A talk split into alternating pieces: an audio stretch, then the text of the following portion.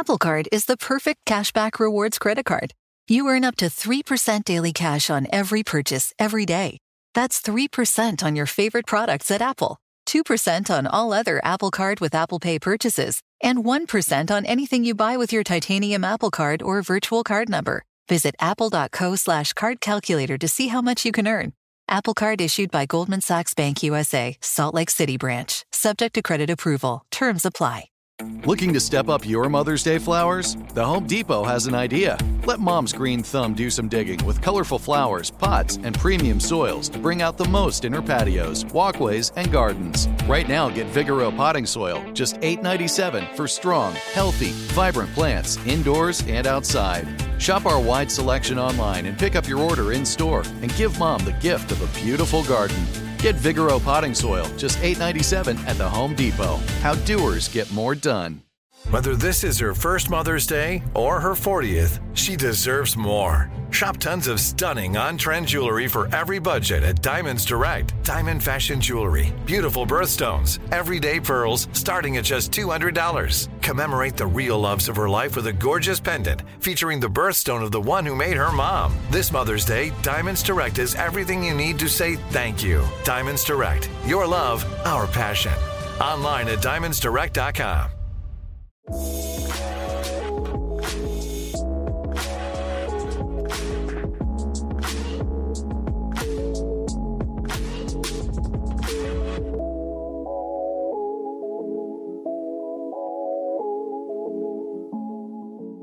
right, everybody, welcome to the podcast.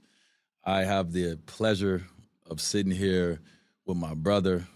I'm going to roll off a couple numbers that you guys may know. He's a 10 time All Star, he's a three time Olympic gold medalist. We'll talk about the other one as we go on. um, he's an NCAA champion. He's one of the coolest mofos that I know. Um, everybody call him Carmelo Anthony that don't know him, but if you do know him, he's the peace god. Everybody, welcome my brother Melo to the podcast. Yes. Yes, sir. Peace. Peace, God. Peace, God. Peace, God. Hey, Peace, yes. Appreciate you, my, My guy. brother, you know that. Love, man. Anytime.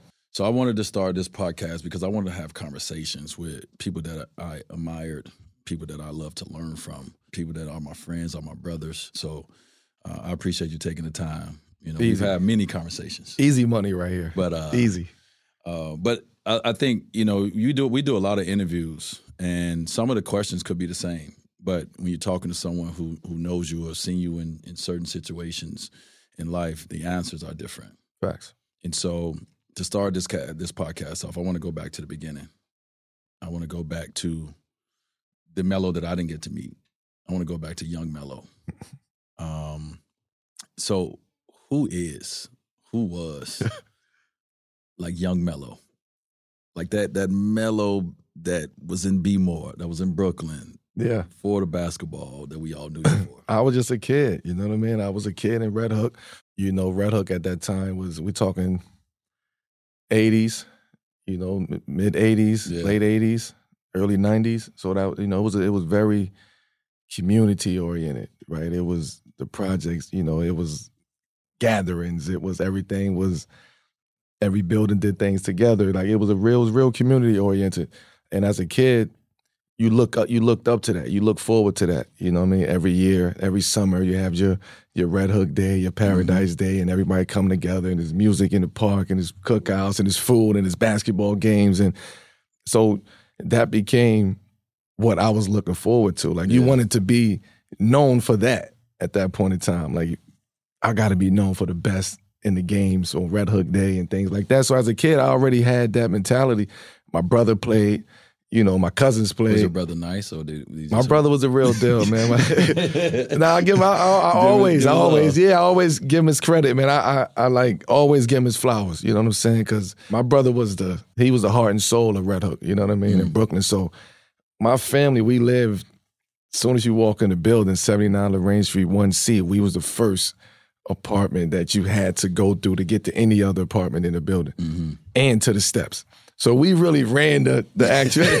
you had we was the gatekeepers of the actual building, but my family was big in the projects. Yeah. You know, we was like one of the staple families in the project. So it was always just love, community, and that's what I, that's what I grew up in. And then I moved to Baltimore the summer of '92, and I thought the grass was green on that side. Well, my mother, You were born in what, 84, 85? I was born in '84. Okay, May, so you were eight- May eight years old. 29th, 1984. Uh, I moved to Baltimore, uh, summer of '92, Yeah, and I was hurt, yeah. hurt. Wait, and you, so we have, you were raised by your mother. I was raised by my mom. My dad passed when I was two, right? So I was raised by my mom, Yeah.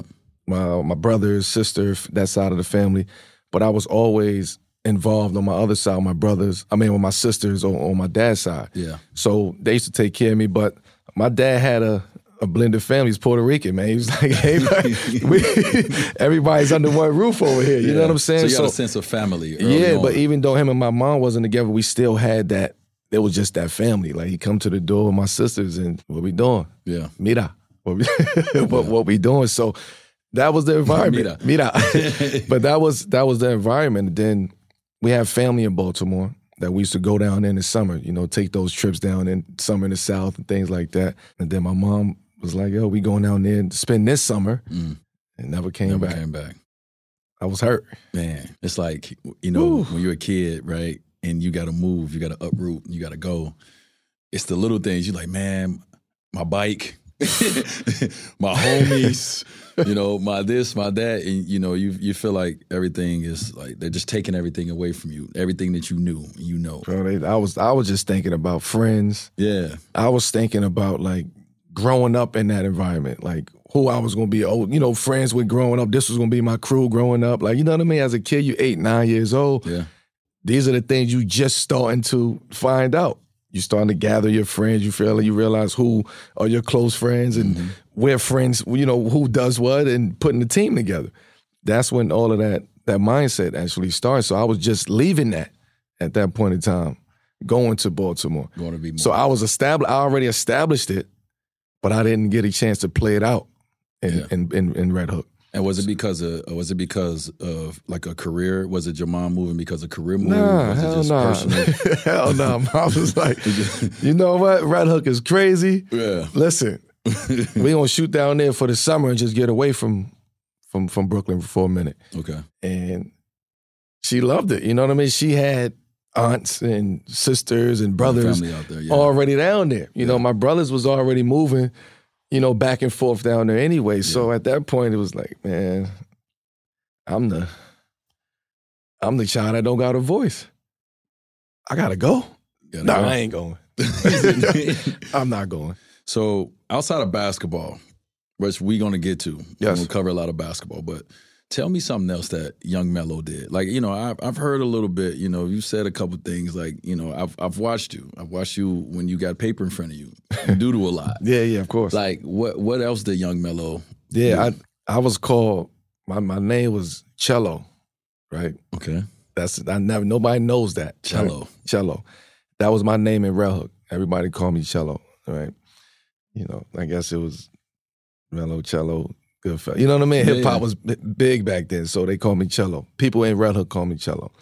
So I was Cello to people in Red Hook.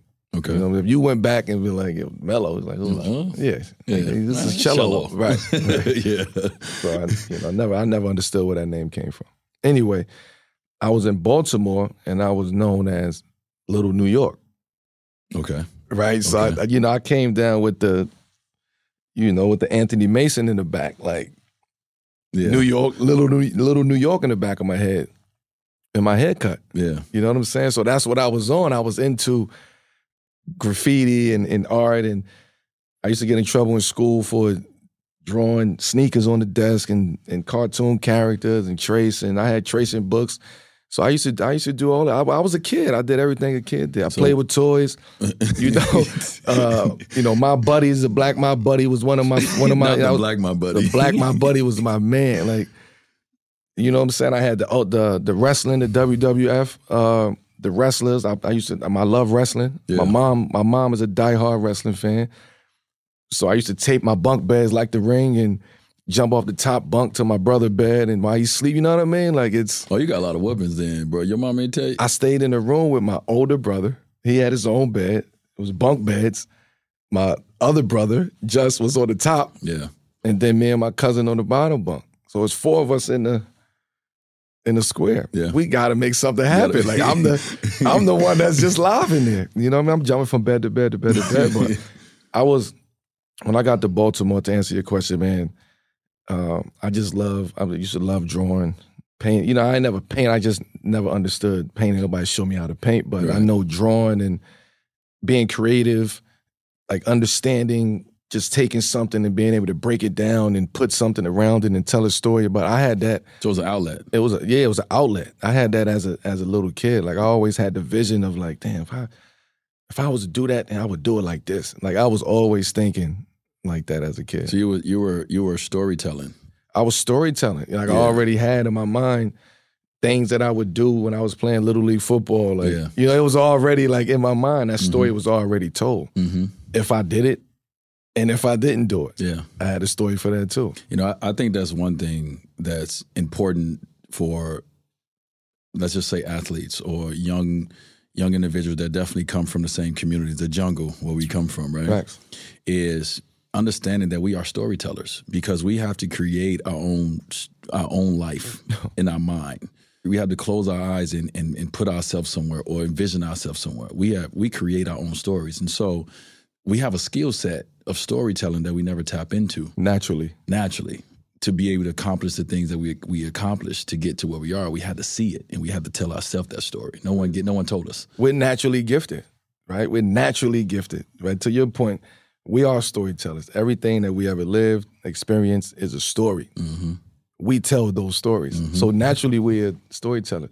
We can look at somebody and, and, and understand the story without us even having any, any dialogue. You can look at somebody's eyes and understand what they're going through, right? You can see somebody disposition and aura and energy and understand what they're going through. So yes, we are naturally storytellers, but because nobody ever compounded on that, hey, you can be oh shit, you can be Right, that. Right.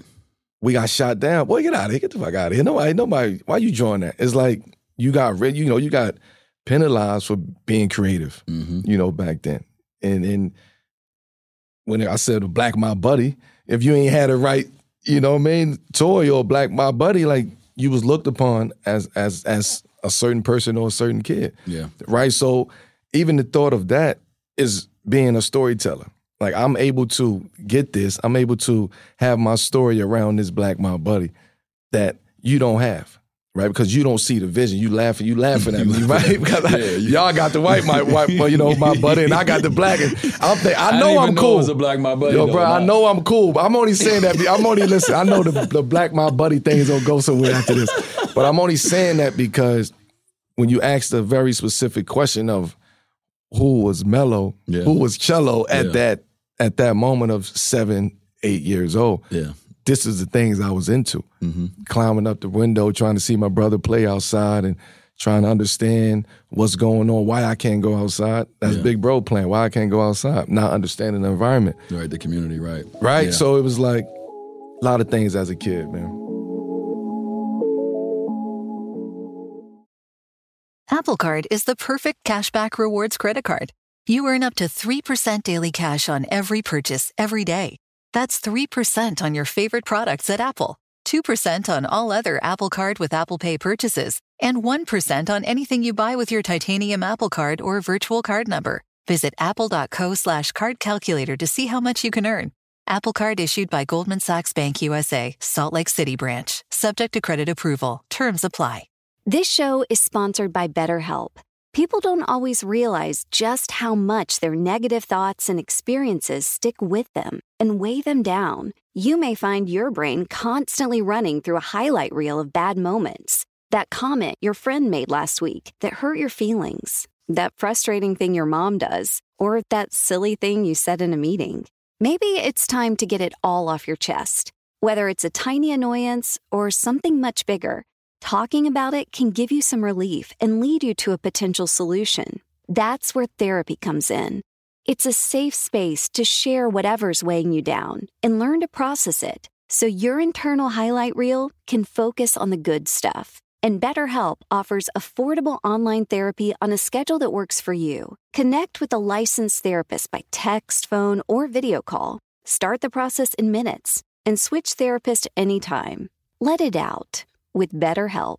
Visit betterhelp.com slash Wade today to get 10% off your first month. That's BetterHelp, H-E-L-P dot com slash Wade. The Home Depot wants every mom to have their own outdoor oasis this Mother's Day, whether that be a new space to relax or a beautiful garden upgrade. At the Home Depot, you could give mom a gift that's as unique as she is with a stylish and comfortable place to entertain or relax for the mom who does it all. And with convenient delivery, you won't have to stress over getting it to her either. Looking to step up your Mother's Day flowers for the mom who's great with gardening? Let Mom's Green Thumb do some digging with colorful flowers, pots, and premium soils to bring out the most in her patios, walkways, and gardens with the Home Depot's Mother's Day savings event happening now. Get Vigoro potting soil, just $8.97 for strong, healthy, vibrant plants indoors and outside. Start your Mother's Day shopping and saving today by checking out the Home Depot's extensive selection online at homedepot.com or directly in store near you with convenient pickup and delivery options. See homedepot.com slash delivery for details. The Home Depot, how doers get more done.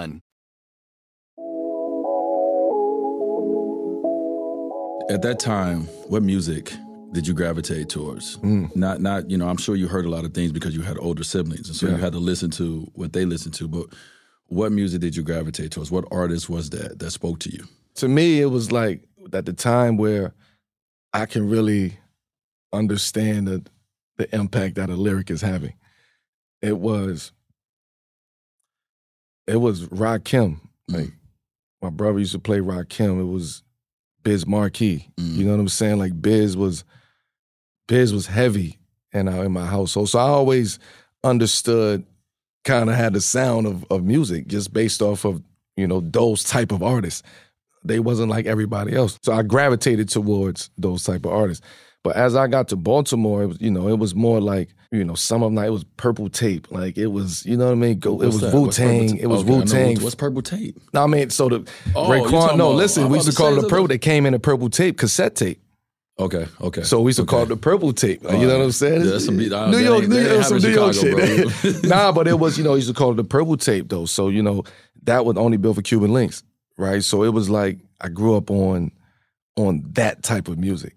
That was like the music. That was like my soundtrack to my background, my backdrop. Yeah. They was I was hearing as a kid everything that I was dealing with. yeah, they were speaking right to you. They were speaking directly to right, me. right to what you seen, what you experienced. they were Man, like, speaking it. They all that I got is you. Like, you know what I'm saying? That Yeah. song was like played over and over and over. Like watching that video when the, they in the they in the projects and 7 a.m. plucking roaches out the cereal box. It's like I could have a big ass cockroach come out of this cereal box out here. You know, so you relate to what you're seeing. So that was that was like my backdrop. Yeah. You know, Ghostface, Raekwon, Wu Tang, and Nas, like at the early Nas.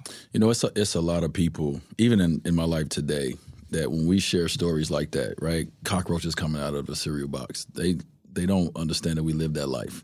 Yeah, that's Like, that's, a yeah. You know what I mean? Like we like literally cockroaches coming out of cereal box. That's that was the life we lived. Roaches, whatever you had in your community, they came out of everywhere. They was friends. They, They came out of you know what I every- mean? You see yo, what's up? You know what I mean? Bro, Like, my dad used to snatch them things off the wall like like just it was I hated them, but you know, I hated them things, but that's we had no choice. So those individuals that you know that you listened to were storytellers. Once again, All right? storytellers. They told stories that you can identify with, uh, that made you feel seen, that made you feel like you weren't alone, right? Uh, which is important, right? We understand with kids, if you don't see something or someone that's doing something or doing a certain act the way that you you know you do them or you've seen them, then it's, it feels foreign. But these artists are telling the story straight to you. You like, yeah, I guess Speaking. cockroaches coming out of the cereal box. They speaking. They They speaking speaking. to you. Like to that point, like I was you like music when you was talking about music and what music was doing for me. Like you know me personally, like. I need music. You know what I'm saying? I need mu- anything I do. I need music. It's it's. I'm just the moods of mellow. Like it's. I, I, I, I, I, coin that, coin that. The, mood- moods of the mellow. moods of mellow. right. You know what I'm saying? Keep that in the pocket. Coin that. Uh, but you know, it- I was just always, you know, my mom was soulful. My my uncles and aunts, they were soulful. You know what I'm saying? We, Yeah. Nine, 10, 11, 12 people in three bedrooms. You get so much information as a kid. So you start gravitating to sound. You start gravitating to who don't like what. You know, as a family, what we like, what we don't like. So you take all of that. So by the time I got to 92, 93, 94, that only built for Cuban Linx was my backdrop, Mm. you know, and, and I'm actually understanding it hmm better now. It's like, man, yo, I just went, I went through that. So I wanted to be them. I wanted to be Nas, not you know, be like Nas as a kid, like damn, because he he talking to me as a as a kid. Yeah. But I wanted to. They inspired me as a kid. I didn't want to be them. Like I was smart enough because I grew up with uncles and, and aunts who really held things down. You know what I'm saying? Who was had morals and standards and stood tall on on, on their square. So I never wanted to follow nobody. Yeah. It was just I would take little pieces of information and oh shit, I, I see how he moving, I see how he talking, I see, you know what I mean? Like Yeah. what's what's making it work and what's not.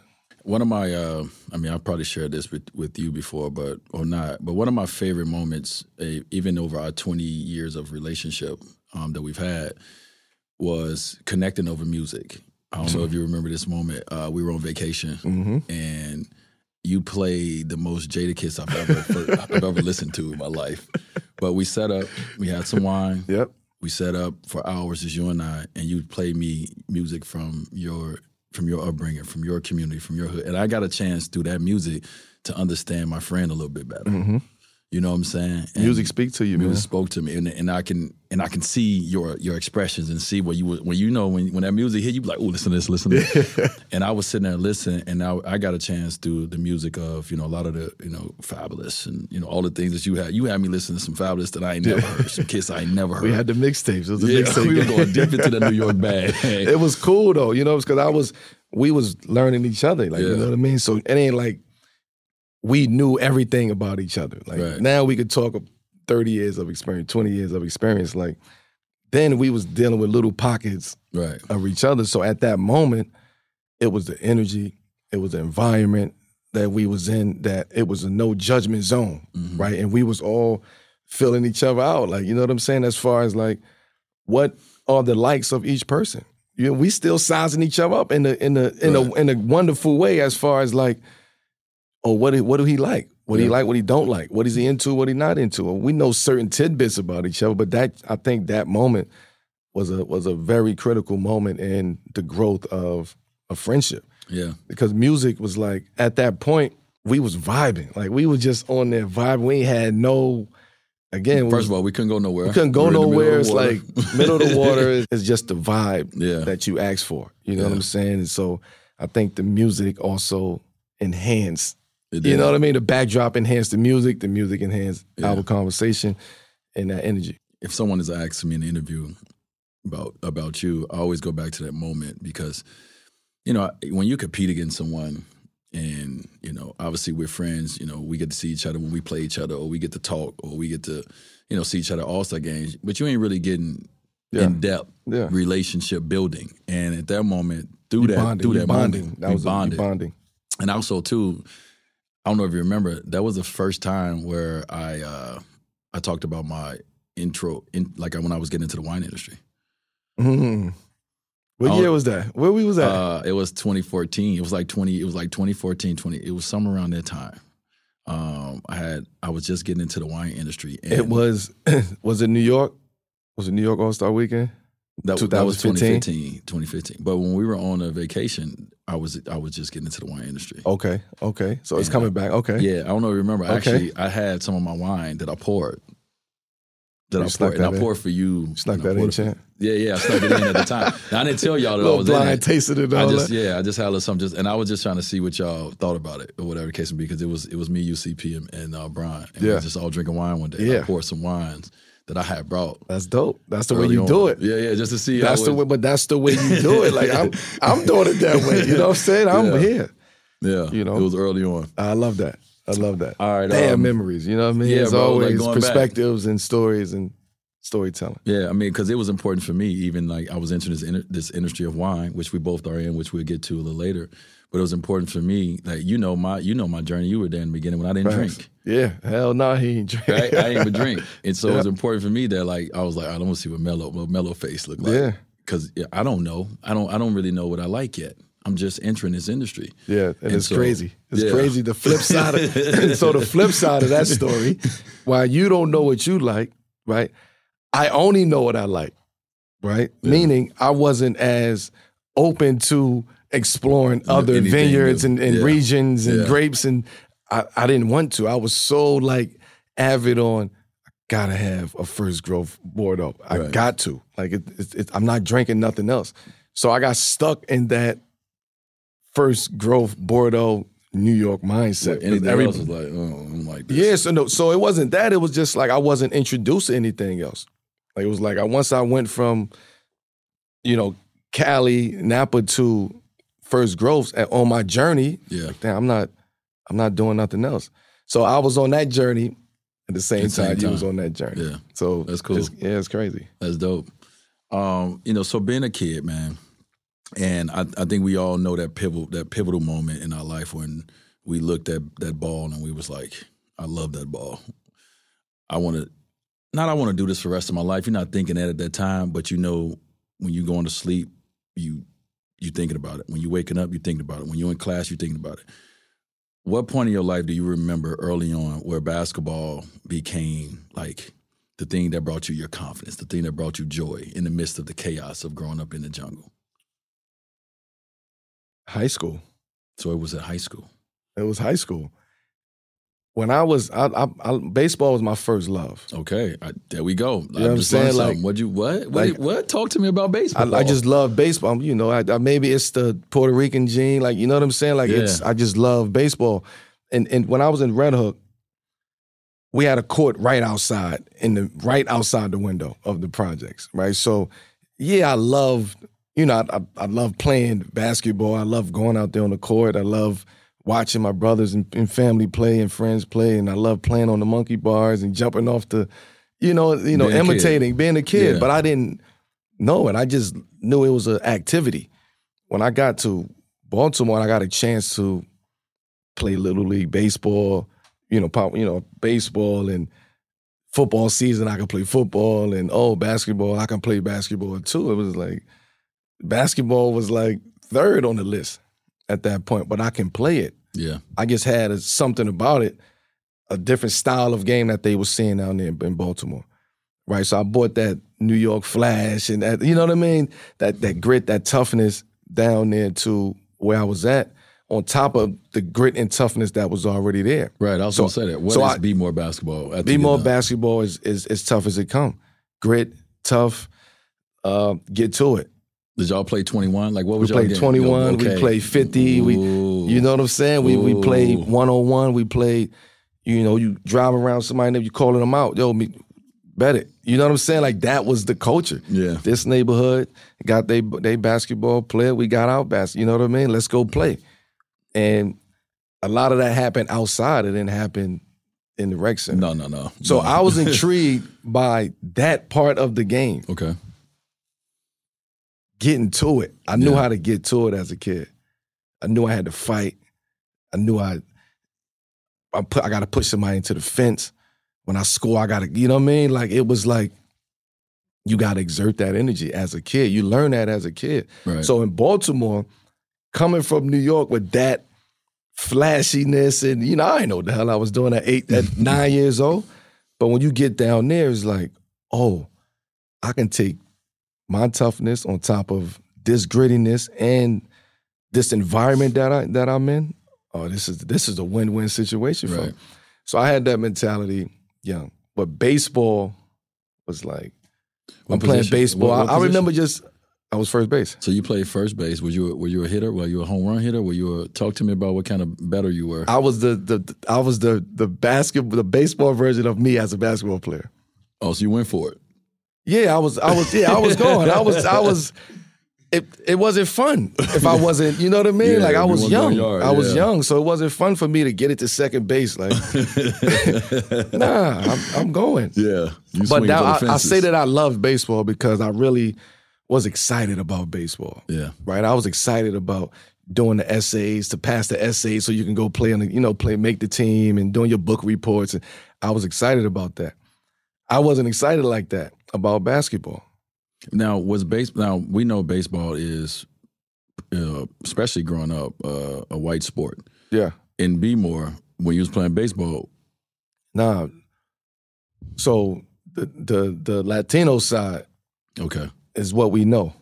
You understand? The Puerto Rican side is what we know. That's right? Baseball. in America, that's, that's what. But That's you know. I- right. you know what I mean? It's, Yeah. that's baseball. And even in New York, it was baseball.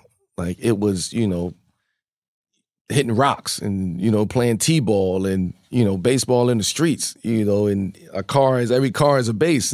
like you, you know what I mean? Like this was this was the sport that we had to fi- definitely every car is a base. you know what I'm saying? We had to figure figure it out, but you know, home base was somebody's stoop. So you know what I'm saying? Yes. These are these are things that I That remember vividly.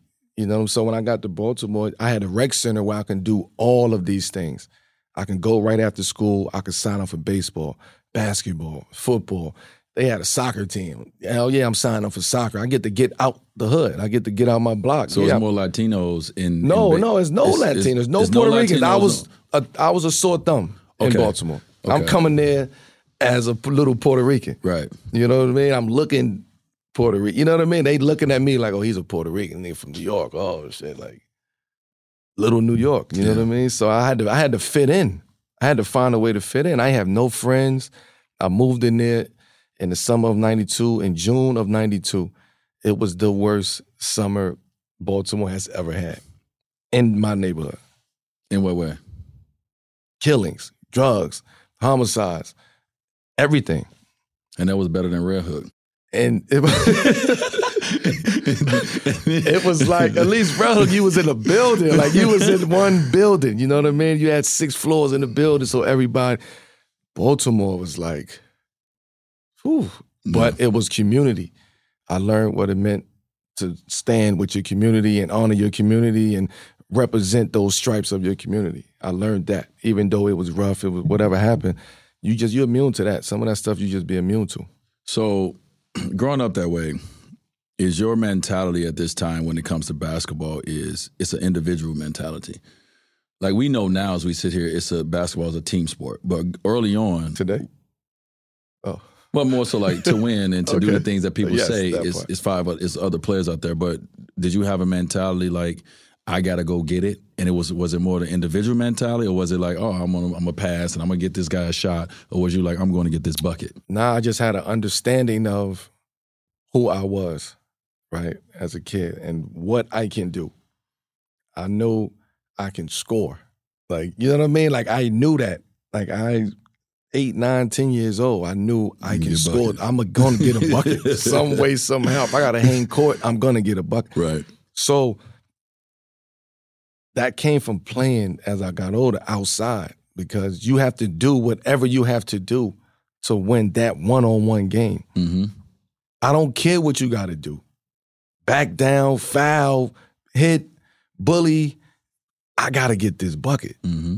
So that was my mentality. So when I went to play on a team sport, I that was what I was known for. Being tough, being a bully, being strong, you know what I mean? Hanging court, trying to get easy back. You know what I mean? Shit like just he wanted to get he, he won a bucket. Because I knew that win games at that age. You know what I'm saying? Because Right. that's my mentality that I had outside playing one on one, five on five, two on two, under the lights, on the crates. You have to get a bucket. And that always stuck with me. Go get a bucket. What about the other side? What about the de- defensive side? It was it was more pride. It was more pride of it. It just like someone not scoring on you. I'm yeah, it was like him- I got too much pride. Like I I can't go back to the block and he talking about he you know what I mean? Because then that conversation leads to other things. You get what I'm saying? So it's like, no, Oh yeah. no. And I also know what I'm representing behind me. Okay. My community, my neighborhood, my block, guys. You know, I'm representing something bigger than me. Yeah. So even as a kid, I I did whatever I had to do. It wasn't about just scoring. It was like I got to do what I got to do to win this game. Okay. If it's out there, I got to you know go rebound. I got to go. Whatever, I gotta, whatever, it takes, is at that age. go You got to it. go get it. Whether you need six, I got to go get twelve rebounds. I, you got to go get you got to get twelve Yeah. to win the game. So I always had that like the fear of like losing or, or not. Fa- I don't want to say failure, just like losing and somebody like, man, nigga suck. You know what I mean? I had that as a No, I got you. as a kid, man. It- you know, so you just you you build this mentality, this mindset of just like a no bullshit mindset, and any situation that you're in, you have to go get it.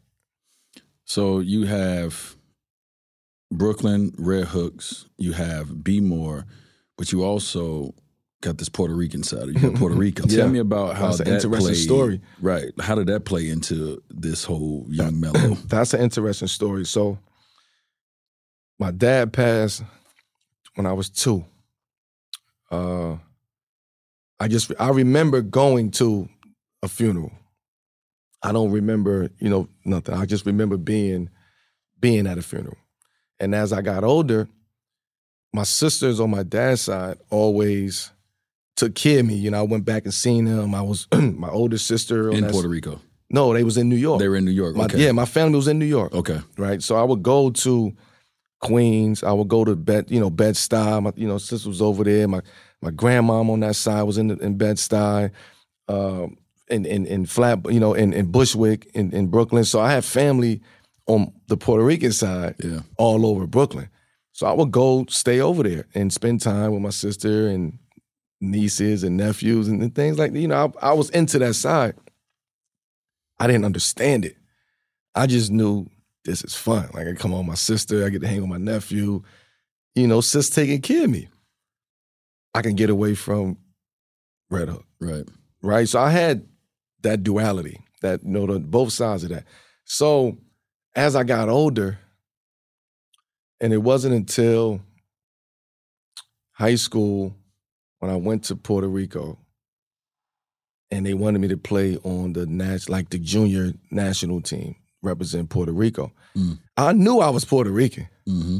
I didn't know the ties and I knew my dad was Puerto Rican. I didn't know how deep it goes. Right.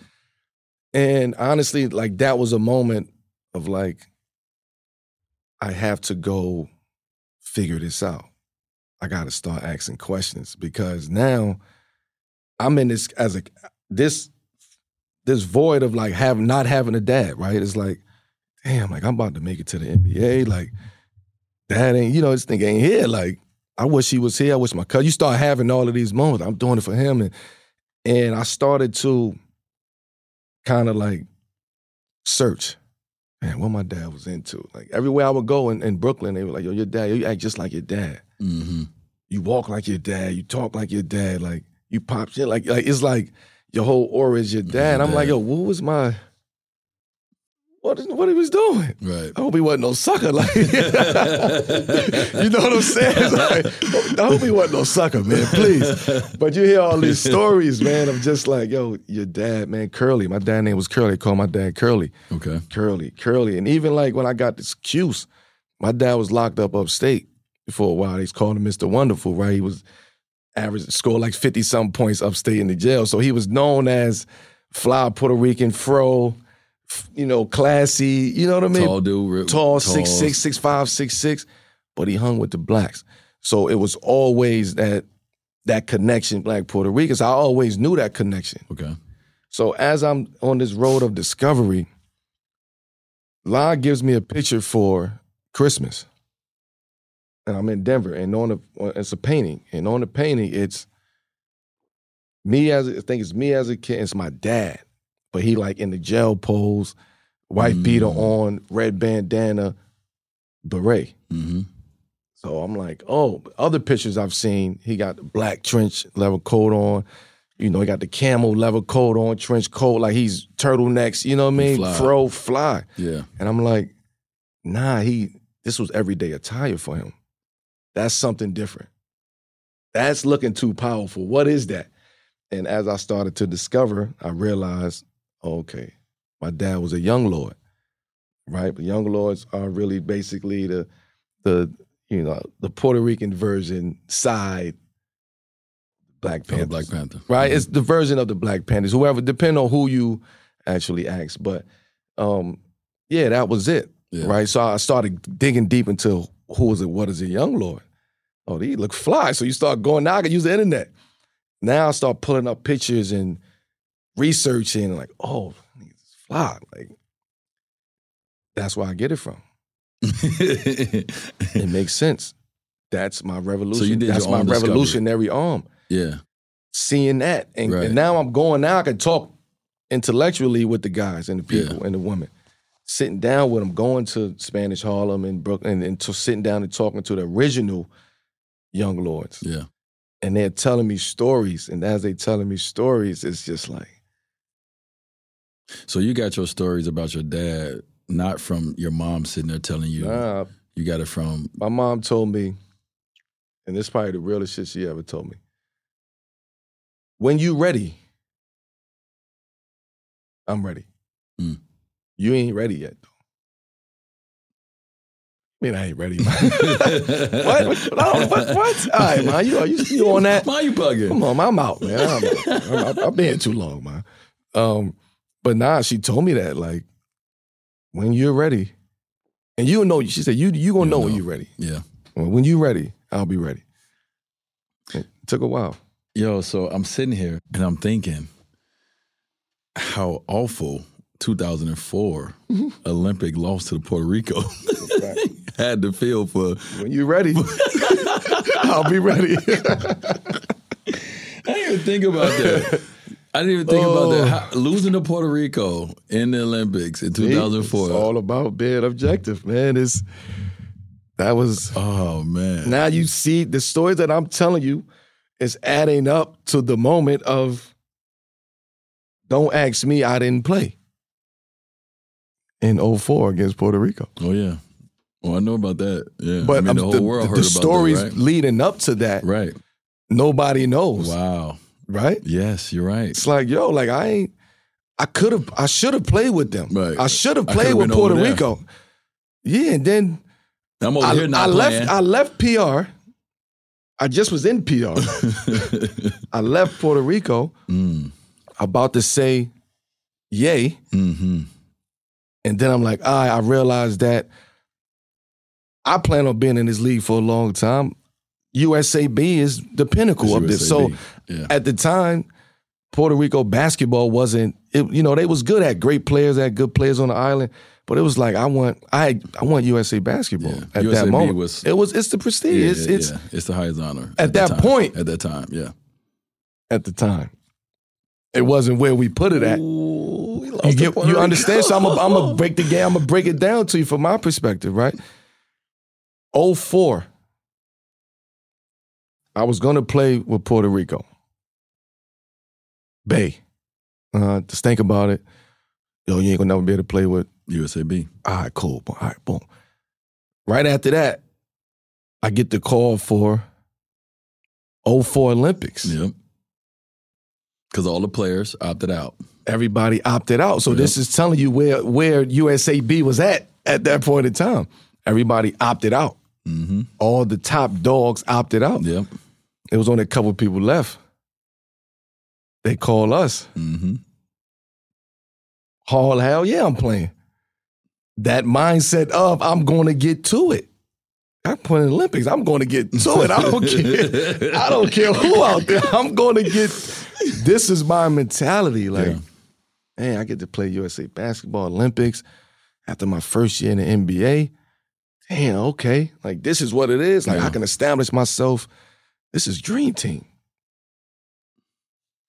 And we go play that game in 04, get the shit beat out of us.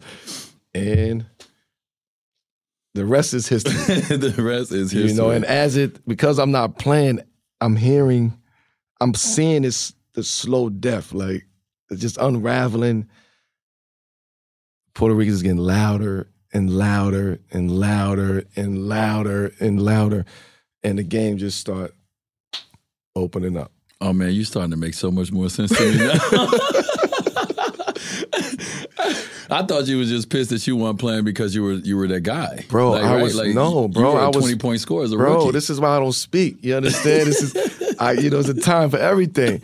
But no, I wasn't pissed off because I wanted to play. I knew what I was up against, right, but I also was a little bit tight because we were killing on the exhibition. right. The young guns. We were hooping. we were hooping. Yeah, So when we get to the Olympics, in my mind, I'm like, oh, this is our role on the team. come in, come bring in, bring the energy. If we down, bring it back up. If we up, keep it up. yeah. That was my mentality. And then it's like we get to match up with Puerto Rico. So like, damn, like I was about to play. That's the team I'm about to play with. Yo, we gotta get them. Like I, I gotta play today. Shout out to Carlos World. Shout, Shout, out, to Loso. Carlos Shout out to Arroyo, Loso. man. Yeah, man. I gotta, I have to play in this Wow. game, and then you don't play, Okay. and then you, you know, at the end you get caught as a 19, 20 year old. Oh, what do you think about the Puerto Rico? Uh, shout out to Puerto Rico. Yeah, shout out Yeah, to Puerto Rico. out Like, right away. Shout out to Puerto Rico. Yeah, like I'm not about to say nothing bad about Puerto Rico. Yeah. Yeah, shout out to Puerto Rico. Hell, that was a great game by Puerto Rico. Yeah. What do you? I don't know. Don't ask me. Like I didn't. I didn't play. wasn't in there. I wasn't in there. Don't ask me. Yeah. But I wasn't saying it like disrespectful. I was just saying it like a teenager would say it. Right. I, I don't know, man. Go like I ain't play. Go ask him. It's the image. It's the it's the no shirt on. No, it was It's crazy. the did you have the backwards hat on? It was, cra- it was it was it was it was crazy, man. It was the image that they put out there and on the sideline. I know that image. I have that image in my in my crib, just on the sideline. I'm just I look at it every time. Like that's where this shit started. really.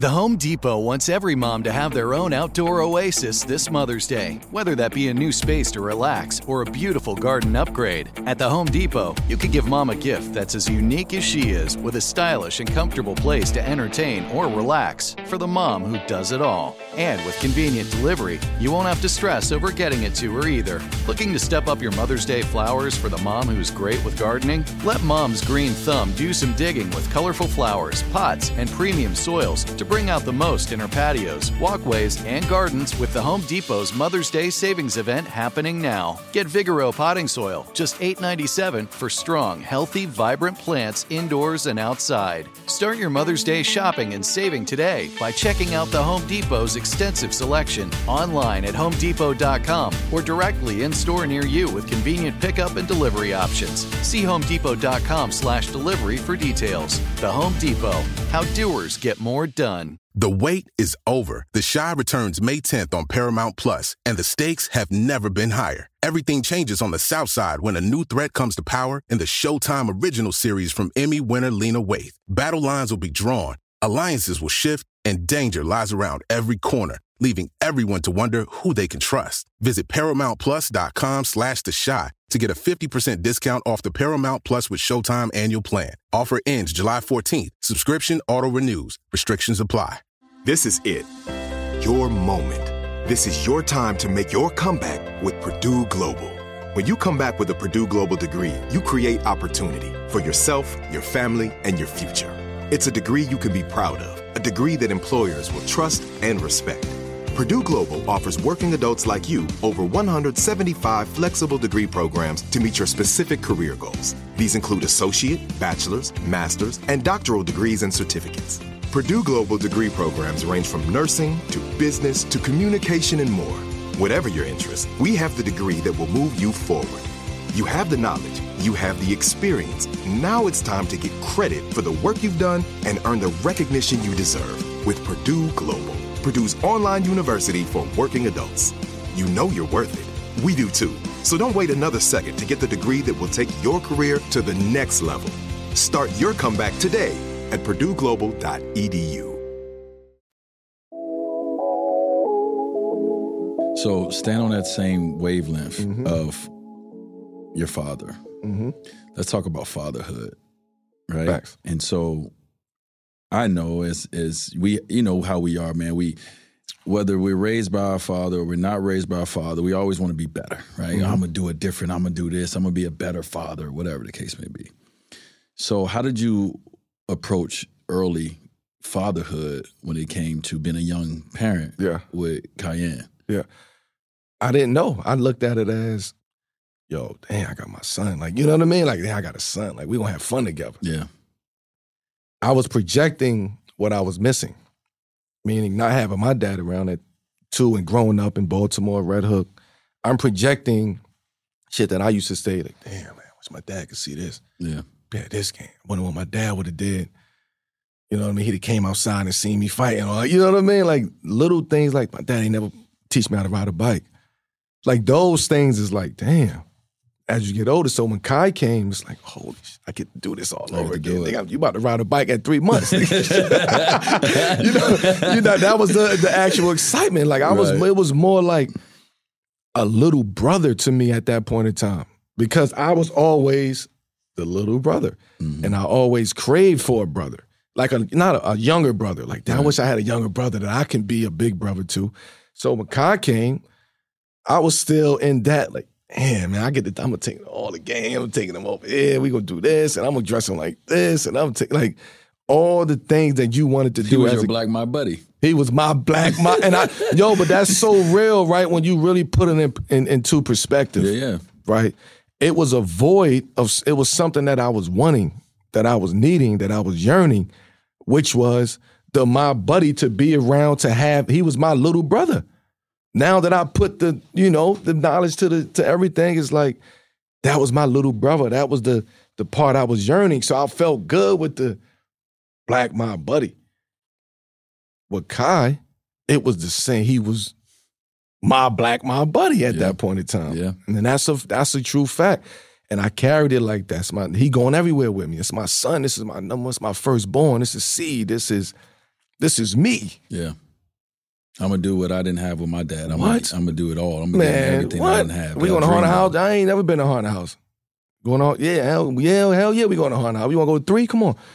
It's whatever you want to do. Yeah. You know what I mean? So it became, I was able to have some type of standards and morals that he can look up to as a little kid growing up. One, two, even though he probably didn't understand it, he saw hmm my dad wake up, boom, here, boom, there. Like he's going to work. hmm So as he get older, he, he understand, all right, dad, you going to work. Like, I go get to it. I, I get it. You start having that type of rapport with him. You know, you start having that type of rapport with him to the point where now it's like we could sit here just like this and have that rapport. Right. And you would still be my son, but I also feel like that that void is filled Yeah. of the black my buddy Yeah. because I got, I got you. you know what I'm saying? I got you. That Yeah. void, that void is filled. That's real. I know I, I know about it. Obviously, I had Zaire when I was 19, 20 years old. Let's go to hoop, bro. So now high school was when you you start having when you was in Bmore, Yeah. in high school. Yeah. What made you leave Bmore and go to Oak Hill? How did that? What happened there? Force. I was forced out. you gotta get out of B more. You gotta go. Oh, okay. You gotta that go. kind of forced out. You gotta go. Ain't no, you gotta go. Don't even play around with this. Yeah. I'm not going nowhere. I'm I was hiding the day they came to get me to drive me to Oak Hill. And my man crib in the P's, like in the projects, like, yo, you bet not answer the phone. Don't somebody come to the door, you haven't seen me. I'm not going to Oak Hill, bro. I'm not going to Oak Hill. Why Oak Hill?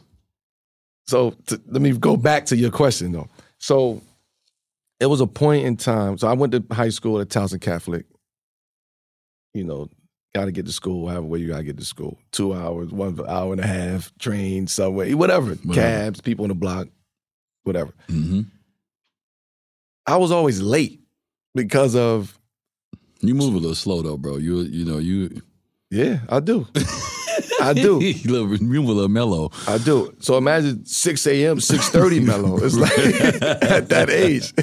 But now I just, but I I couldn't be slow because I had to meet my times. I had to, this bus is is based off of this train, is based off to this, connect- yeah, yeah. so you gotta be, Yeah. you gotta be on it. So Yeah. every time I was just always like walk in the door, time, boom, as soon as I step foot, the bell ring. All right, cool. I ain't late. Go to class. But I wound up my transcript started being crazy because I was enrolled in two schools. coming out of eighth grade, I was going to another high school with, with my, my, my man Kenny, Kenny Minor, right? So he was going to Dunbar High School, which was the prestige high Mhm, school, mhm. one of the powerhouses of high school basketball. Yep. I was going to go there. I was about to, I was started to go there. I was enrolled in Dunbar High School. Mhm. Me and my best friend, we go, boom, boom, boom. We the only two from West Baltimore going to school in East Baltimore. It was just like, what are we doing? But anyway, as I'm going to school, stepping foot into the, the classes at sometimes, like two weeks into school, I get Towson Catholic saying the financial aid goes through.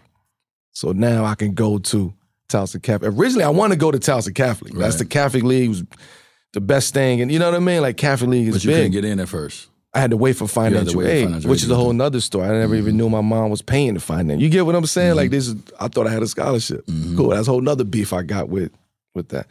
So I'm like, oh, cool. Towson Catholics. I'm going. Like I just, I boogie. I just go to Towson Catholic. I don't unenrolled, if that's a word. I didn't unenroll from from from. Is that a word? Unenrolled or something like. Unenrolled. I didn't unenroll. You know what I mean? It's a word on this podcast. all right, unenroll. Unenroll. I didn't unenroll from Dunbar.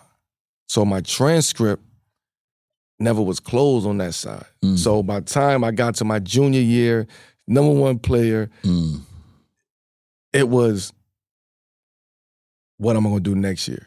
You can't you can't come back here.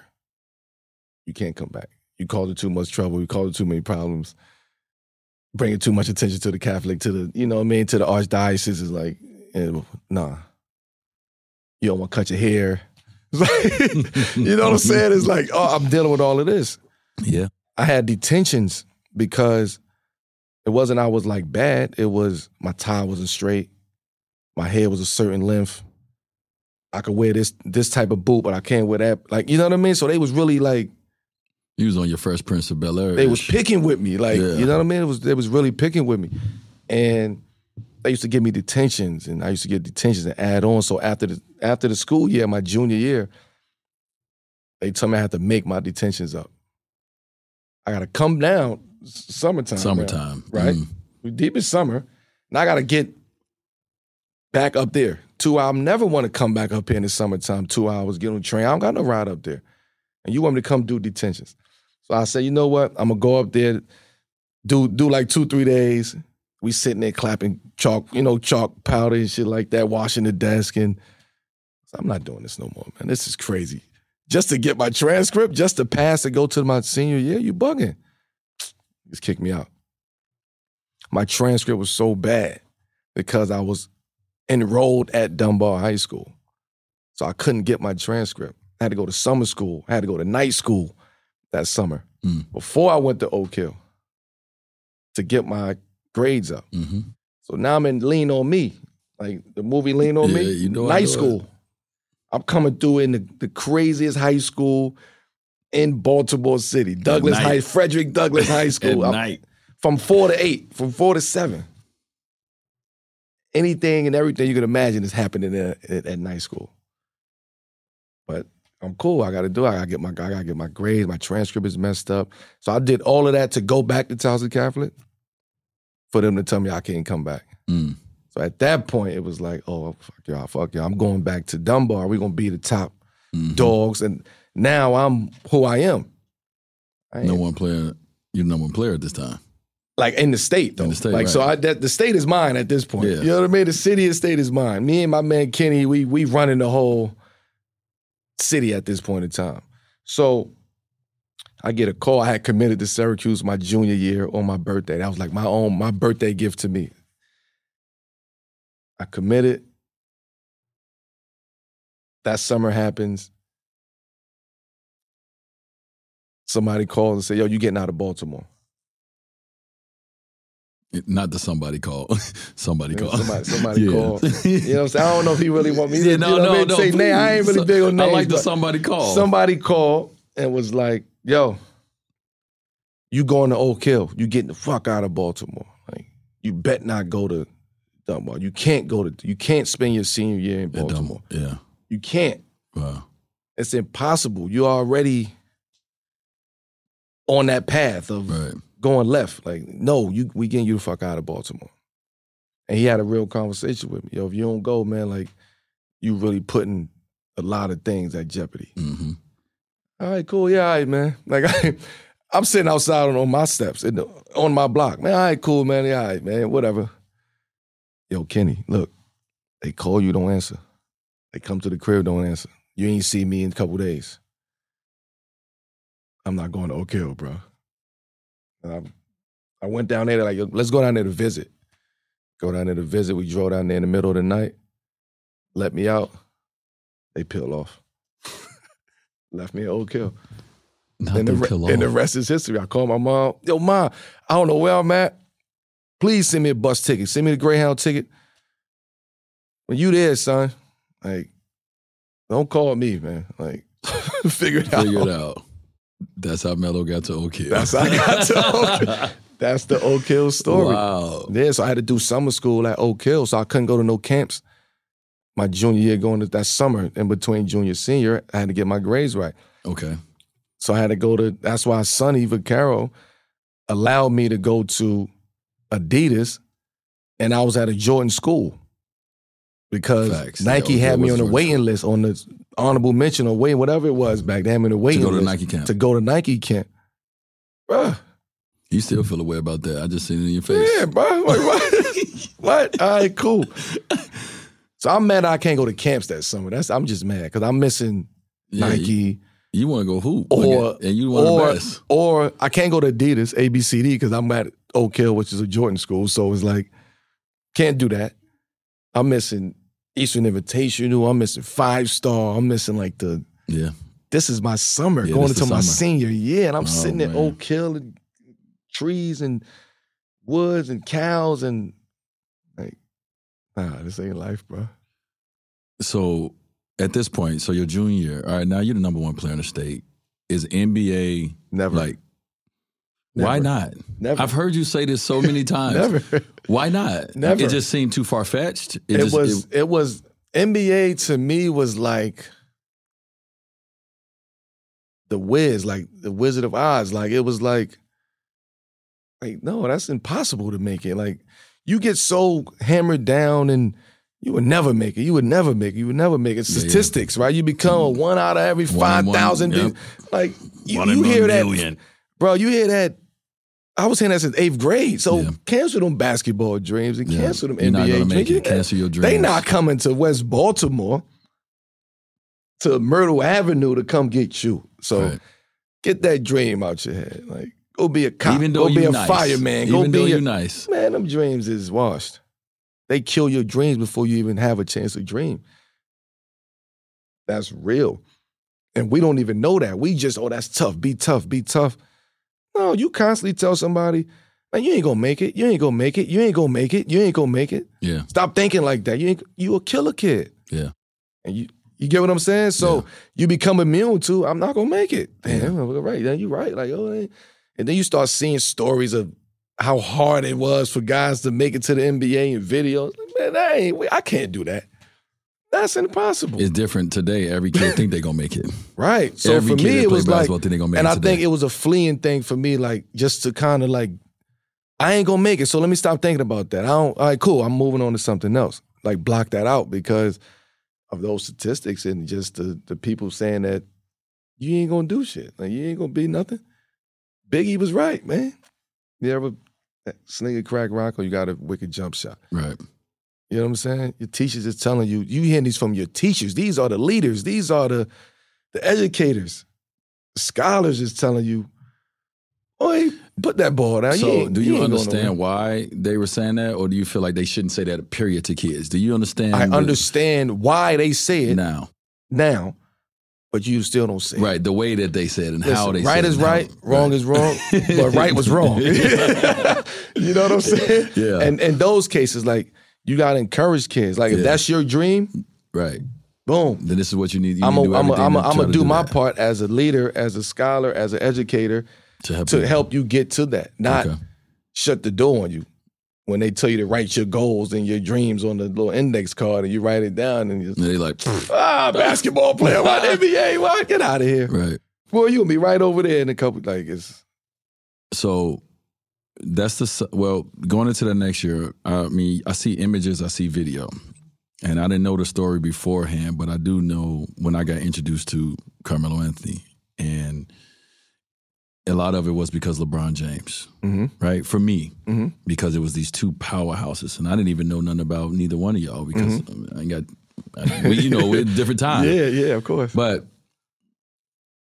w- was it Oak Hill when you and Bron got introduced to each other, or was it before Oak Hill that you knew? So it was. Remember, I'm, I'm I mean, as you, know, I'm a year older, so Right. grade older. Right. So you. so I was right. uh we go to USA camp. You're at it's crazy. It's the irony of I just came back from that with Kiyan. The same thing. yeah.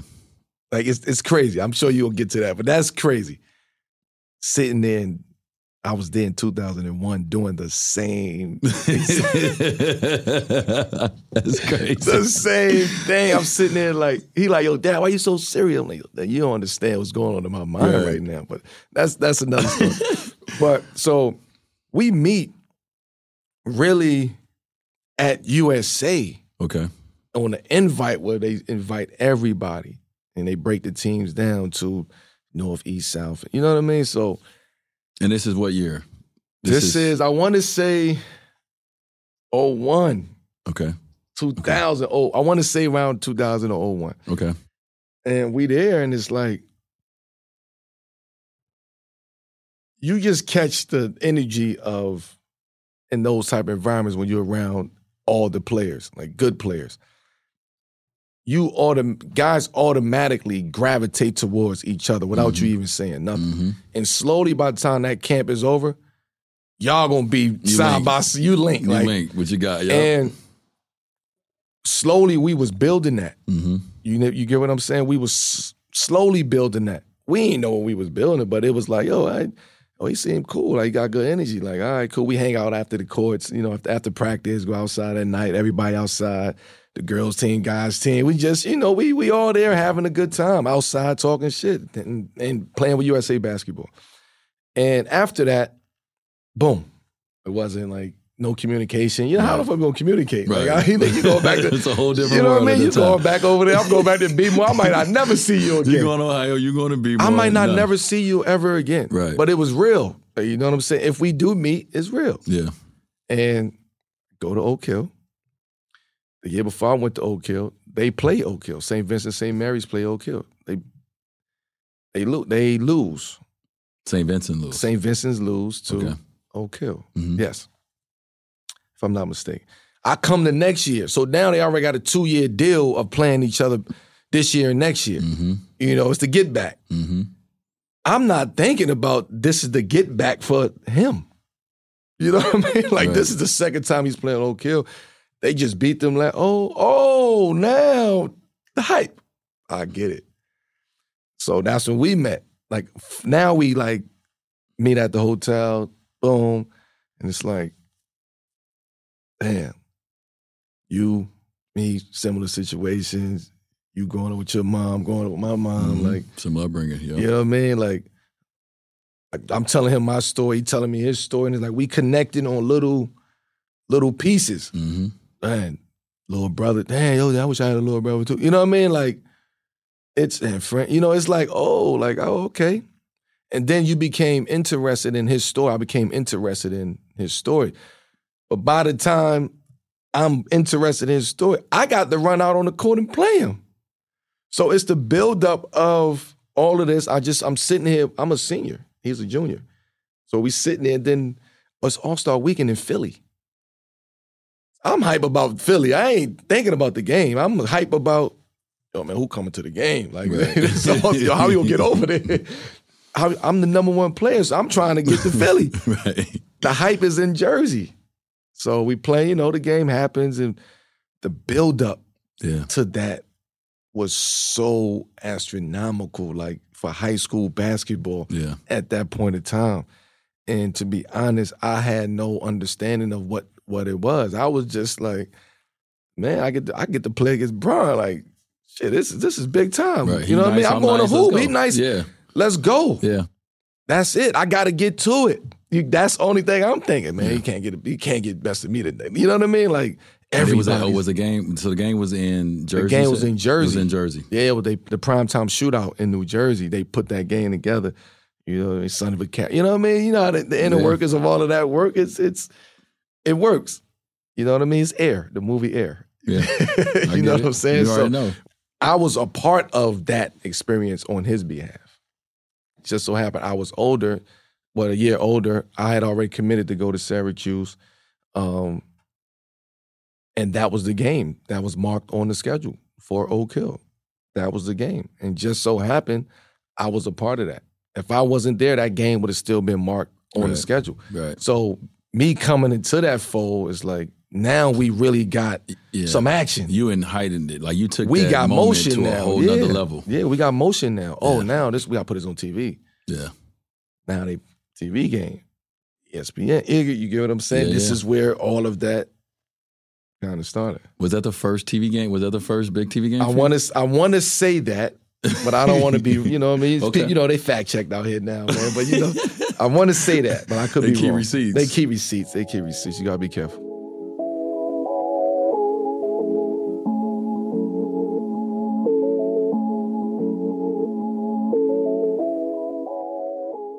This convo with my brother Melo, it started to get really long. So we're gonna cut off part one right here. Coming up in part two, we talk a lot about the drama surrounding his time with the Knicks, why he's still upset over our 2003 draft, and the behind the scenes info about why he left Syracuse.